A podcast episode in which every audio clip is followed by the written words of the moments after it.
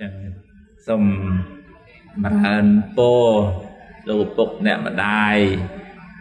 ហើយនឹងកូនមុំកូនកន្លោះទាំងពីរឮថាធ្លាប់រៀននៅបញ្ញាសាស្ត្រហ៎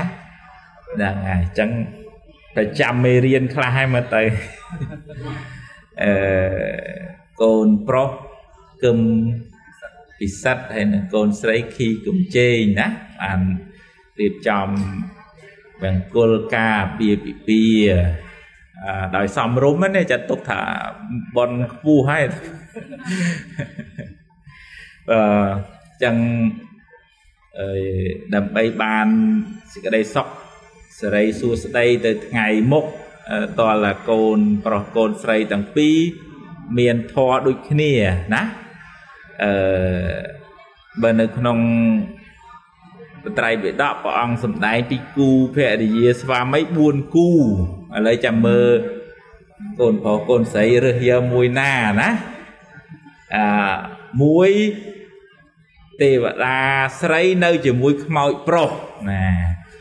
ទេវតាស្រីគោនឹងស្រីល្អណាស់ត្រឹមត្រូវអូយដឹងម៉ែដឹងឪពប្រុសបោឡែបដោយហឹកស៊ីដើរដាច់យប់អីចឹងទៅអានឹងគូទី1ណា ដល់គូទី2ដល់វគ្គទេវតាប្រុសនៅជាមួយខ្មោចស្រីម្ដងអានឹងស្វាមីល្អត្រឹមត្រូវដឹងទុកធរៈប៉ុន្តែខាងស្រីអត់ល្អអគេហៅខ្មែរយើងហៅអីគេជឿធ្លុះហើយញាតិញោមហ្នឹងហើយអាហ្នឹងទីពីគូទី2ដល់គូទី3អានោះស្មើដៃគ្នាខ្មោចស្រីនៅជាមួយខ្មោចប្រុស អានឹងផឹកជួលកែវគ្នាលបែងអាត្មាធ្លាប់ជួបឯនៅក្បែរវត្តហ្នឹងគឺខាងប្រុសគេផឹកខាងស្រីគេលបែង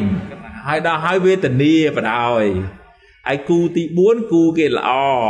ទេវតាស្រីនៅជាមួយ ទេវតាប្រុសណាអញ្ចឹងគូទី4ហ្នឹងខាងប្រុសហ្នឹងក៏ដឹងទុកតរៈគ្រួសារម៉ែឪប្រឹងប្រែងរកស៊ីមិនបោឡែទេខាងស្រីហ្នឹងក៏ដឹង ជាស្ត្រីមានចរិយាមេរយាទល្អត្រឹមត្រូវអញ្ចឹងព្រះអង្គសម្ដែងថាបើគូហ្នឹងណាប្រាថ្នាចង់ជួបគ្នារហូតគ្រប់គ្រប់ជាតិទៅ បានគ្រប់គ្រប់ជាតិមែនលោកហៅថាកន្សៃសារពេចអឺតើមានធម៌ដូចគ្នាដែរបានបាននៅ ជាគូជាមួយគ្នារហូតបើនៅក្នុងធម៌លោកឲ្យមានធម៌4អញ្ចឹងណាបើចង់ប្រាថ្នាឲ្យបាននៅរួមរស់ជាមួយគ្នាដូច អ្នកកលៈបៃតាអ្នកកលៈមេដាអឺការរហូតដល់អាយុ100ជាងណាញោមណាហើយអ្នកកលៈ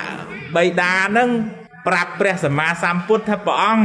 ខ្ញុំកណាតាំងពីការជាមួយភរិយាខ្ញុំកណាមកសូម្បីតែចិត្តក៏គ្មានដែរ